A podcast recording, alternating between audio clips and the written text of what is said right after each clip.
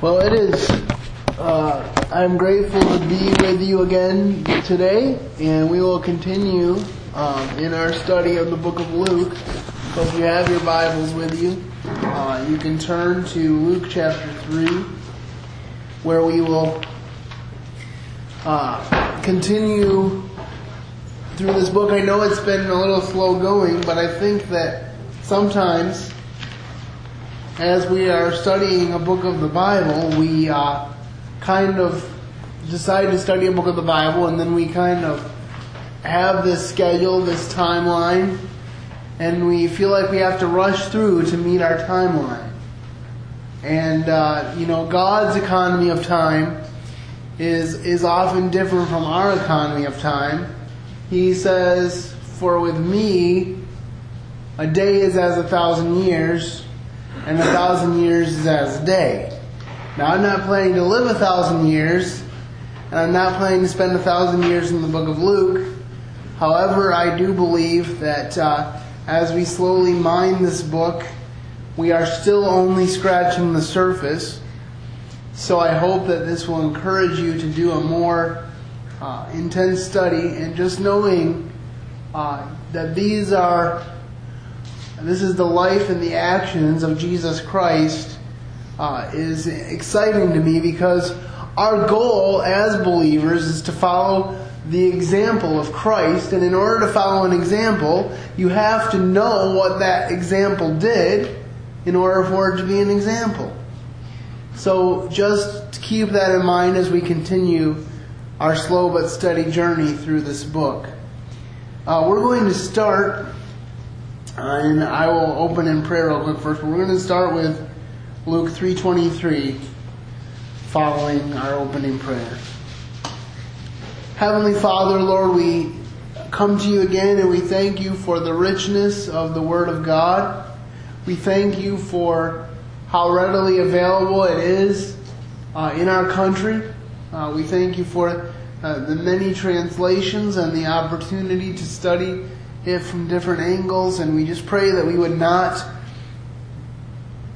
take for granted the precious Word of God. We pray that you would be with us and that you would be working through this service today, that you would bind Satan and keep him away and allow your Holy Spirit to have its free and perfect work in our lives. We pray this in Jesus' name. Amen. All right. Well, starting out this passage today is the genealogy of Joseph, Jesus' stepfather. And I know that genealogies can sometimes seem a little boring, but I also know that there's a reason that God put them in the Bible. So we're going to go ahead and read this genealogy, and then I'm going to bring out a couple thoughts, and uh, then we are going to move on to uh, the main portion of our study today, which will be in the first part of Luke chapter 4, which will be dealing with the temptation of our Lord and Savior.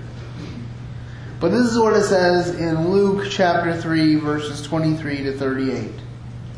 And Jesus himself, being about 30 years of age, uh, Jesus himself, as he began to be about 30 years of age, being as was supposed the son of Joseph, which was the son of Heli, which was the son of Matthat, which was the son of Levi, which was the son of Melchi, which was the son of Janna, which was the son of Joseph, which was the son of Matthias, which was the son of Amos, which was the son of Nahum, which was the son of Elsli, which was the son of Naggai, which was the son of Math, which was the son of Matthias, which was the son of Semi, which was the son of Joseph, which was the son of Judah, which was the son of Joanna, which was the son of Rhesa, which was the son of Zerubbabel, which was the son of Salathiel, which was the son of Neri, which was the son of Melchi, which was the son of Adai, which was the son of Cosam, which was the son of Eldium, which was the son of Ur, which was the son of Jos, which was the son of El- um, Eleazar, which was the son of Joram, which was the son of Matthat, which was the son of Levi, which was the son of Simeon, which was the son of Judah, which was the son of Joseph, which was the son of Joram, which was the son of Elkiam, which was the son of Meli, which was the son of Mainan, which was the son of Elkiam, uh, which was the son of Mathia, which was the son of Nathan, which was the son of David, which was the son of Jesse, which was the son of Obed, which was the son of Boaz, which was the son of Salmon, which was the son of Naasson, which was the son of Amminadab, which was the son of Aram, which was the son of Ephraim, which was the son of Phares, which was the son of Judah, which was the son of Jacob, which was the son of Isaac, which was the son of Abram, which was the son of Thera, which was the son of Nachior, which was the son of Sirach, which was the son of Regu, which was the son of Phalak, which was the son of Habor, which was the son of Sela, which was the son of Canaan, which was the son of Arphaxad, which was the son of Sam, which was the son of Noah, which was the son of Lamech,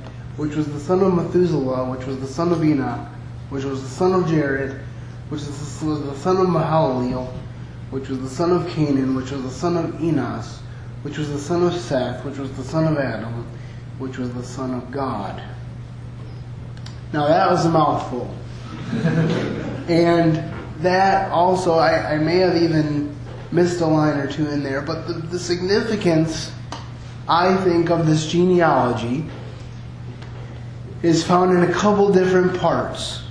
And that is, we know that Joseph was of the house and lineage of David. We heard this in Luke chapter 2. And we know that Jesus came from this line of David. Now, Jesus was not uh, Joseph's earthly son, which mean, or Joseph's actual son, biological son. So we know that Mary came from David as well. But but I think it's very significant that God told David that your throne will be established forever. How could David's throne be established forever? The only way that David, as a man, could have an eternally established throne is if he had a descendant who lived forever. And not only did he have a descendant who lived, a descendant who lived forever, he had a descendant who was self-existent, as we just heard mentioned before this message. Jesus was self-existent. He allowed himself to be put into the timeline of human history for the sake of mankind. Have you ever sat back and thought about the fact that the very God, the one who created the world, chose to put himself in the timeline of human history so that he could help you and I. So that he could live for you and I. So that he could die for you and I. So that he could be risen and living forever for you and I. I don't think we spend enough time dwelling on that. Yes, we, we, we assent intellectually to the fact that Jesus was the Son of God. But do we ever think about how before, in eternity past, God the Father and God the Son had this conversation and said, we know that man is going to mess up, but let's plan for redemption. The Bible says that before the foundations of the world, God had a plan for you and I. And that plan involved the redemptive work of Jesus Christ on the cross of Calvary. And as we look at this uh, genealogy, there was just there was one particular um, person that I wanted to bring out here, and I wanted to talk a little bit about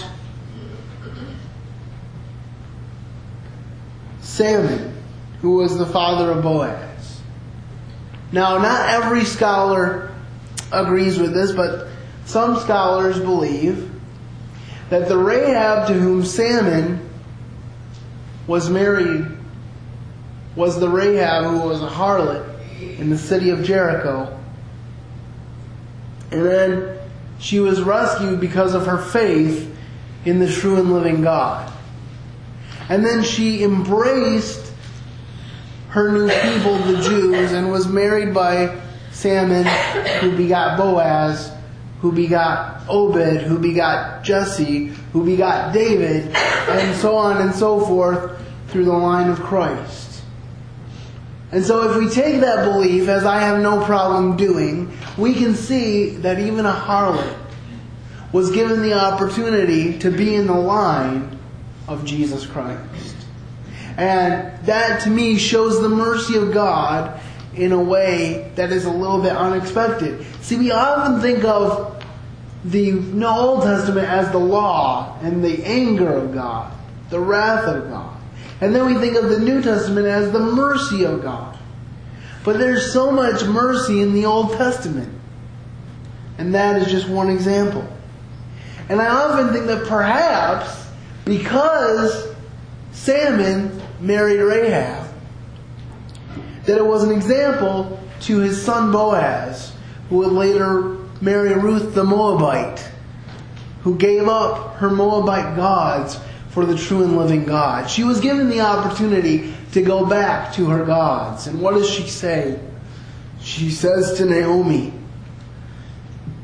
Entreat me not to leave thee. Where you go, I will go. Where you lodge, I will lodge. Where you die, I will be buried. Your God shall be my God, and your people shall be my people. And later on in the book of Ruth, toward the end, the people are telling Naomi after Obed is born, Ruth is just as good to you as seven, as ten sons. And this is someone who was outside of the commonwealth of Israel. And yet God worked in her life to bring her to the knowledge of the Holy One. And somehow, even though Naomi had said to her daughters in law, The Lord has dealt bitterly with me, somehow they still saw faith in Naomi. And somehow Ruth clung to that faith and allowed it to change her life. And so, as a result, we see her giving birth to Obed, who was, once again, as I say, in the line of Jesus Christ. And he gets this mention in this genealogy, and you just see the detail with which God laid things out. He doesn't do things, he's not a God of confusion, he's a God of order. So you can read that by earthly lineage, this is fulfilling of prophecies because we know that Jesus would come from David. And David's throne would be established forevermore. I wonder if we could just look by way of cross reference at the book of Ruth, chapter 3, verses 21 and 22. And of course, there's probably quite a bit more out of this genealogy that could be brought out. Um, I was actually talking to Ben Biorley yesterday because he said that he wants to try to complement some of the message that I, messages that I've been doing as he comes to share with you. And so we're still working out the details of that, but but we were just talking about how there's so much in the Word of God that it's hard to cover it all. And the good thing about the Word of God is that it never gets old. But uh, does somebody have Ruth, Ruth 3 21 to 22?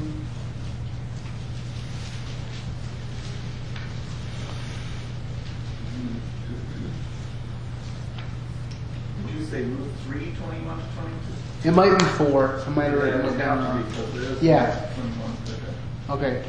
Ruth 4. And Solomon begat Boaz, and Boaz begat Obed, and Obed begat Jesse, and Jesse begat David. Okay, so this is just this is just a, another iteration of this this uh, genealogy, and talking about how Boaz and his obedience to God eventually it eventually led to one of the greatest kings that Israel had ever seen. And a lot of times we don't see the little things we do as affecting the next generation. But everything we do, if the Lord tarries, will affect somebody else in the future. And so I think it's very significant to think about some of these things as we come into the main part of our message today. So now, having looked at the genealogy, and it's interesting that I'm not sure how much farther out what year exactly Luke was written, but it's interesting that Luke takes the detail to go all the way back from Jesus to Adam, what he did. And so we have this this this physical genealogy laying out who Jesus is. So there's no doubt where he came from, at least from a human perspective. And I think it also kind of lays the foundation for some of Jesus' humanity. You know, we, we talk about Jesus as divine, and he was 100% divine. But he also was 100% human. Something we will not comprehend fully this side of heaven. Or possibly in eternity. But it's amazing to think about. But anyway, beginning Luke chapter 4, let's just look at the first four verses. And the and this second point, the, my first point was just um, Jesus' credentials laid out and his ministry began. You know, it says he began to be about 30 years old. And so he begins this ministry, and you think, well, he's just going to go like gangbusters, and he's going to go from town to town, and he's going to start, you know, preaching hellfire and brimstone and bringing people to himself. But one of the first things that happens when he comes to begin his ministry is God leads him to the wilderness. I think I mentioned this before that often we think, well, if I surrender to God, everything's supposed to work out the way I want it to. The doors are supposed to fly open, the opportunities are supposed to be there, and I should be so busy because I finally decided to do what God told me to do. And what did God do for Jesus? He led him into the wilderness. And if he was anything other than the Son of God, he might have been saying, which I know he wasn't, but if he was if I was him, I might have been saying, wait a second, God, you told me that I was supposed to begin my ministry, and now I'm in a desert. But this is what happens.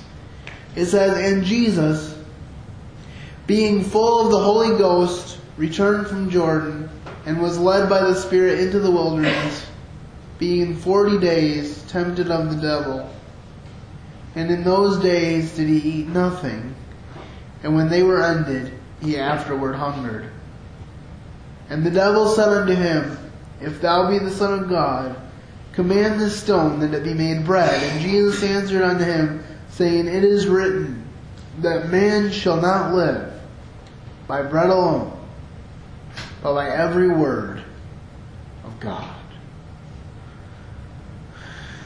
I want to bring out something really quick. That Jesus was 40 days in the, first of all, Jesus being full of the Holy Ghost was led to the wilderness. Now you would think that being led to the wilderness might be an indication of someone's lack of faith. That maybe it was a punishment. That maybe it was for wrong done. But we know that Jesus never sinned.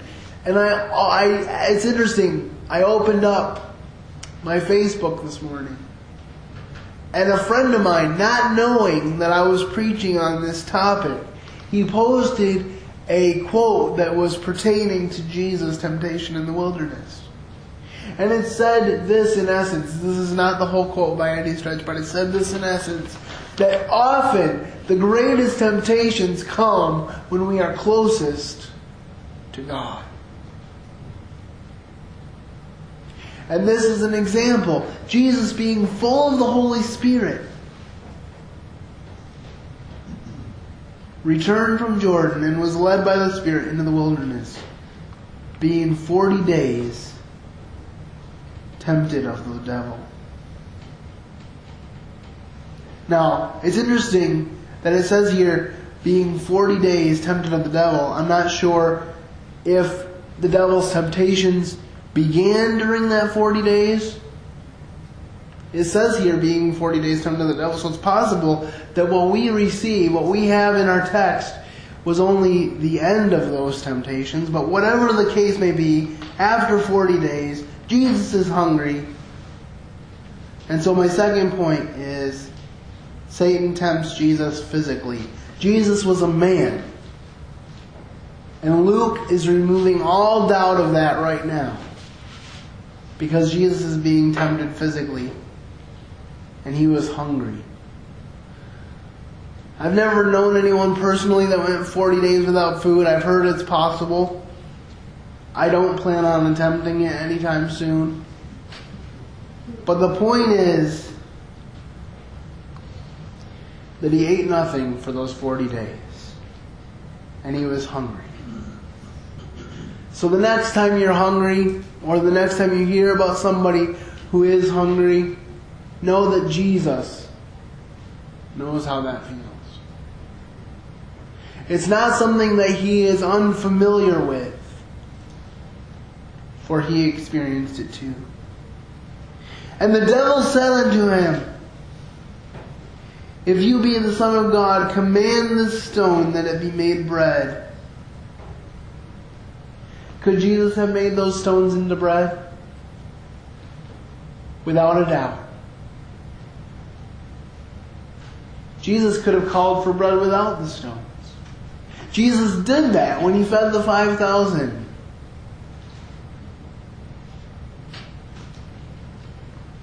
He took a small amount of loaves and he fed 5,000 men besides women and children. Another time, he fed 4,000. So he could have made these stones into bread, but listen to what Jesus says.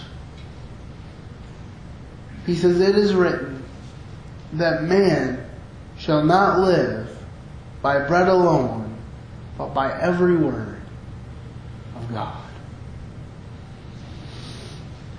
You see, Satan was just looking thinking about the physical. He was trying to get Jesus to think about that the physical was most important. And Jesus is saying, I'm not going to live by every word or by by bread alone, but by every word that is comes from the mouth of God. And you know, Jesus didn't just come up with these words off the cuff. These are very scripture. Let's look at Deuteronomy chapter 8, verse 3. Deuteronomy 8, verse 3. And if the first gentleman that gets to there could read that for me. Deuteronomy 8, verse 3. So he humbled you, allowed you to hunger, and fed you in manner which you did not know, nor did your fathers know, that he might make you know that man shall not live by bread alone, but man lives by every word that proceeds from the mouth of the Lord. So Jesus is quoting from the book of Deuteronomy. You know, Jesus being a human as well as God, no doubt went to Hebrew school. One of the things they had to do was to memorize at least vast portions, if not the entire Torah, which was the first five books of the Bible. Now, it must have been kind of weird for Jesus to be memorizing something that he, in fact, wrote as God Almighty. But the fact of the matter is, is that he knew Scripture, and when Satan tempted him, he threw it into his face because as powerful as the devil is, God is more powerful.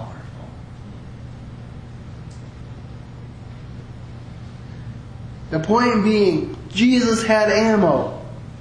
When the devil attacked, Jesus attacked right back. We need to know the scripture. Because today of all days, there is nothing that the world likes more than to misquote scripture and to get it wrong. There are people that know scripture better than I do who do not have the Spirit of God dwelling in them. And so they can't rightly divide the word of truth. I heard a story not too long ago about a guy who said that he had memorized most of the Old Testament. He was in Israel. He was he was a Jew. And so there was a man who was visiting him and he said, "Okay, show me what you know." And he said, "Okay, where do you want me to start?" And he started in Psalm chapter 1. And the man followed along in his Bible as this man quoted from Psalm chapter 1 and continued to quote the Psalms for two straight hours, word for word. And at the end of this time, you think that the story is leading up to talk about how godly this man is, how much he loves the Lord and the words of the Lord. And you come to find out that this man is an atheist who doesn't believe in the truth of the Word of God. You see, it's not the words that make the difference, it's the person who wrote the words that makes the difference. We'll find as we go on through this passage that the devil knows Scripture too. And I also think it's interesting that Jesus, or that and it says in Deuteronomy, that God allowed the Israelites to hunger so that they would know that they don't live by bread alone. You know why manna was only allowed to, you were only allowed to pick up what you needed for that day? Why was that? Because if they had been allowed to stockpile, the Israelites would have said, I don't need you, God. I have my storage. And so God knew that, so He said, I'm going to make them call upon me for their daily bread, so I'm going to make it stink in their cupboards if they take more. He said, I made you hunger so that you would know that you do not live by bread alone. How humbling is that? The next thing that Satan tests, he tests Jesus' loyalty.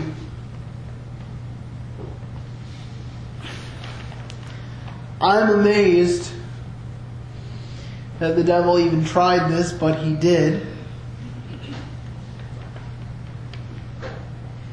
And it says, and the devil, starting in verse 5, and the devil, taking him up into a high mountain, showed him all the kingdoms of the world in a moment in time. And the devil said unto him, All this power will I give thee, and the glory of them, for that is delivered unto me, and to whomsoever I will give it. If thou therefore wilt worship me, all shall be thine. And Jesus answered and said unto him, Get thee behind me, Satan, for it is written, Thou shalt worship the Lord thy God, and him only shalt thou serve. Now, I'm not really sure what the devil meant when he said that all the kingdoms of the world were given to him. It's quite possible there was some literal truth to this because we do um, find that that G- that Jesus calls the devil later on the prince of this world. He says to the Pharisees, You are the children of your father, the devil, who is a liar and the father of lies. But you know what? The devil never delivers on what he promises. He's always been the king of the bait and switch.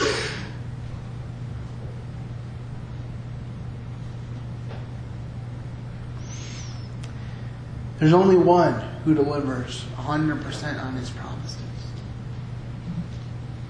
And that's Jesus. And why was he able to deliver on his promises? Because of the sacrifice that he made on the cross. Apart from that, he would not have been able to. And mere mortals would have backed away, but the Son of God the very perfect one, decided to give his all for us.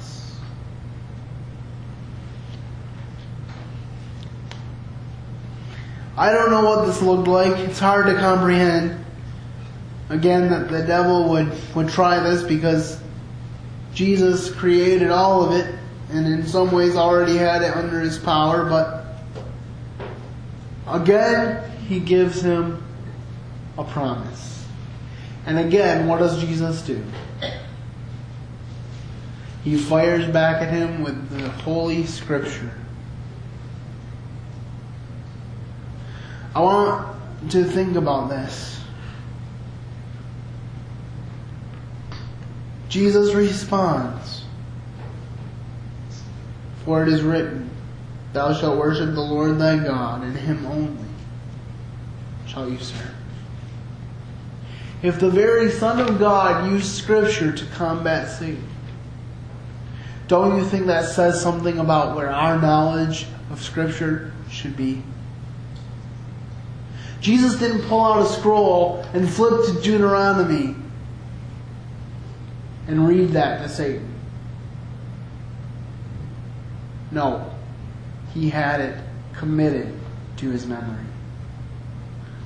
So that when Satan came at him, he was able to recite the scripture. And that caused Satan to have to back down.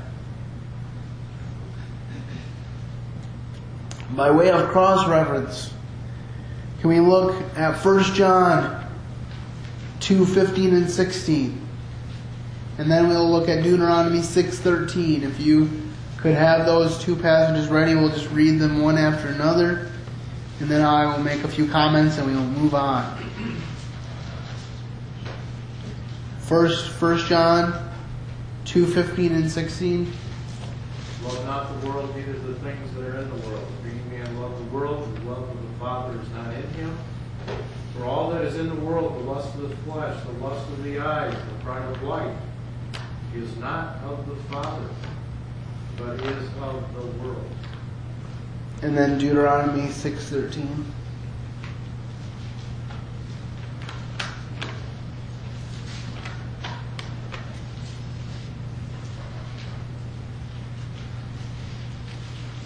Thou shalt fear the Lord thy God and serve him, and shalt swear by his name. Thou shalt fear the Lord thy God and serve him. And we just read about about not loving the world, neither the things that are in the world. Why? Because the world will pass away. In one of Peter's epistles, it says that the world will melt with fervent heat.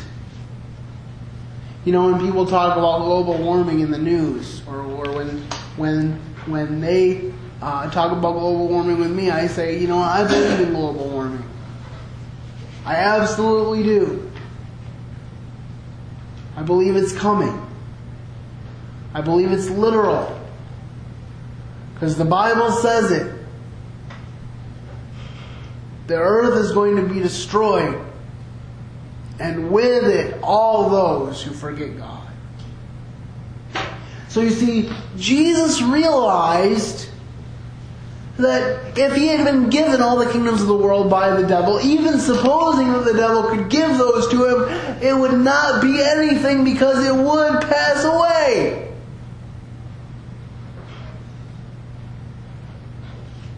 The Bible says in Isaiah, the grass withers, the flower fades, but the word of our God endures forever. It's the only thing that does. Yes, this world was created perfect, but Adam and Eve sinned and brought sin on to all men. And so the very earth groans for redemption. We don't often think of that because we think that the only people that believe the earth groans are the humanists. Who believe that God is in everything and we need to respect the plants and not eat the animals and all this stuff. But however it works, the Bible says that the earth itself groans for the redemption that will come through Jesus Christ. And there's a day coming when the world will be destroyed and a new world will be come to pass. A world without pain, a world without sorrow, a world without wheelchairs, a world without blizzards.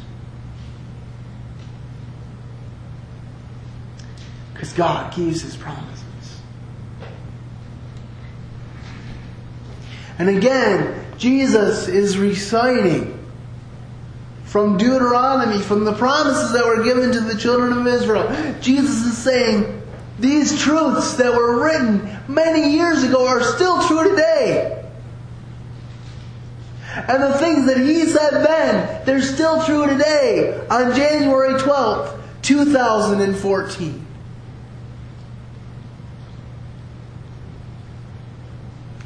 If you are serving anyone or anything other than God, may I implore you that that will pass away. But only serving Jesus Christ will last until the next life. Going on to our third point, and I will try to speed this along a little bit so we can get out at a reasonable hour.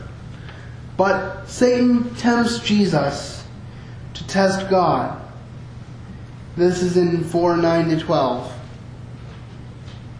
And it said that he brought him to Jerusalem and set him on a pinnacle of the temple and said unto him, If thou be the Son of God, cast thyself down hence, for it is written, He will give his angels charge over thee, and in their hands shall he bear thee up, lest at any time thou dash thy foot against a stone. And Jesus answering said unto him, It is said, Thou shalt not tempt the Lord thy God. Now, if someone can be looking up the cross references of Deuteronomy 6.16 and Psalm 91, 11, and 12, that would be good. But before we read those, I just want to make a couple comments. The devil knew the scripture. He quotes this verse from the Psalms pretty much word for word, but he did not understand the way it fits with the rest of scripture. My dad told me something that I've never forgotten, and it helps me as I study and as I read from the Word. He said the best commentary from the, of the Bible is the Bible.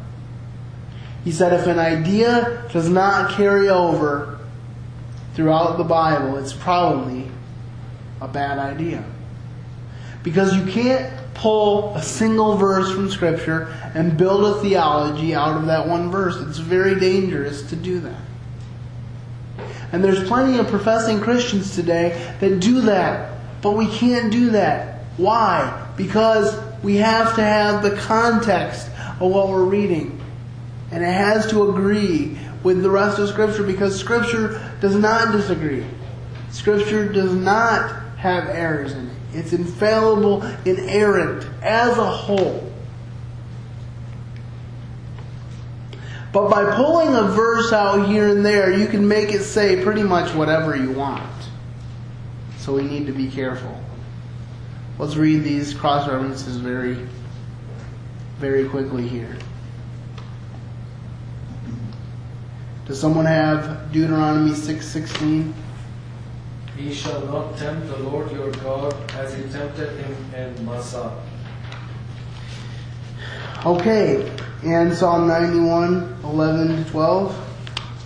For he shall give his angels charge over thee to keep thee in all thy ways. They shall bear thee up in their hands, lest thou dash thy foot against a stone. Remember earlier when I was talking about the, the gentleman that knew the Psalms by heart, but he was an atheist? See, see, people say, well, I, I know the Word of God, or I go to church, or I do good works. But the question is not whether you go to church. The question is not whether you do good works. The question is, do you know Him who can take away your sin? Do you know Him?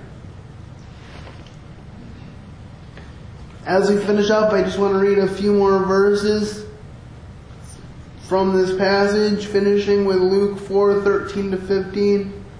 And when the devil had ended all the temptation, he departed from him for a season, and Jesus returned in the power of the Spirit into Galilee, and there went out a fame of him through the region all about. And he taught in the synagogues, being glorified of all. So he has this confirmation with the devil, and he emerges victorious. You know, I used to think that he had this confrontation to prove to God that he was sinless. That's how I understood this as a little kid. But the more I realize it, the more I realize God already knew where Jesus was.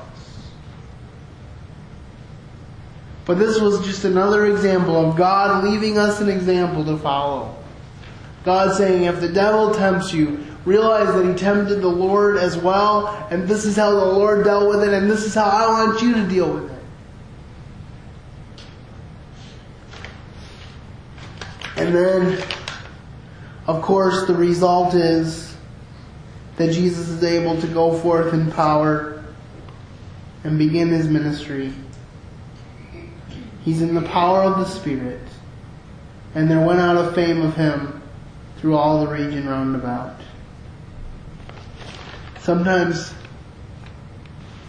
in our modern understanding, we might wonder how in the world did Jesus get famous without Facebook? But he did.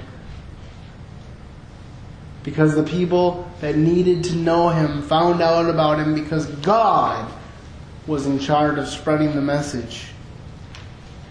And if God has people for you to talk to, if God has a mission for you, He will go before you and clear the way.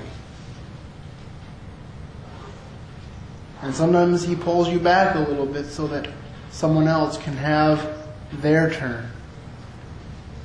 We see this with John the Baptist and Jesus. He said, He must increase and I must decrease. We see this also with Paul and with Peter. In the first part of Acts, Peter is prominent. You read all about Peter. And then, as Acts goes on, you read less and less about Peter, and Paul comes on the scene.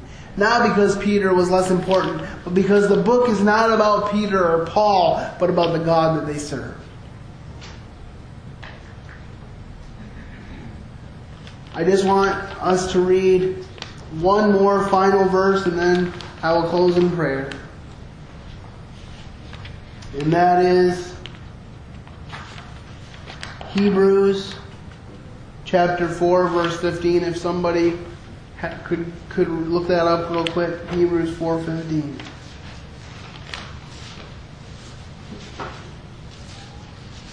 For we have not an high priest which cannot be touched with the feeling of our infirmities, but was in all points tempted like as we are, yet without sin. And we just saw that.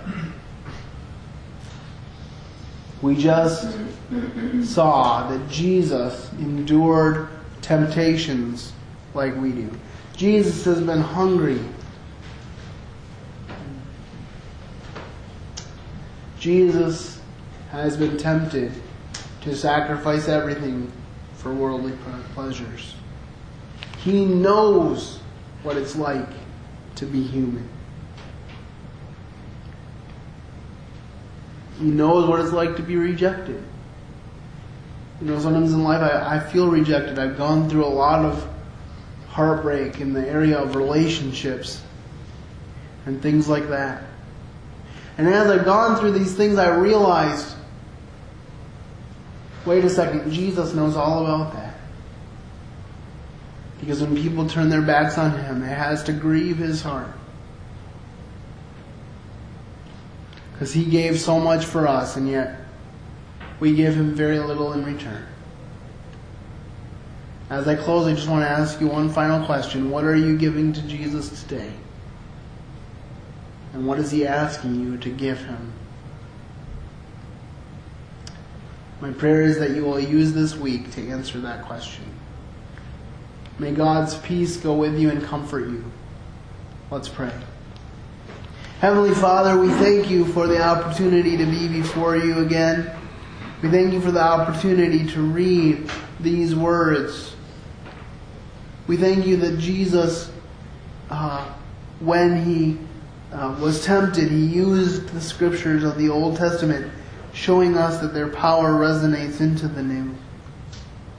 Lord, we thank you and praise you for all that you've done in our lives. And we pray that as we continue through this book of Luke, that you will continue to show us how to be like that man from Galilee, Jesus Christ of Nazareth. In Jesus' name, amen.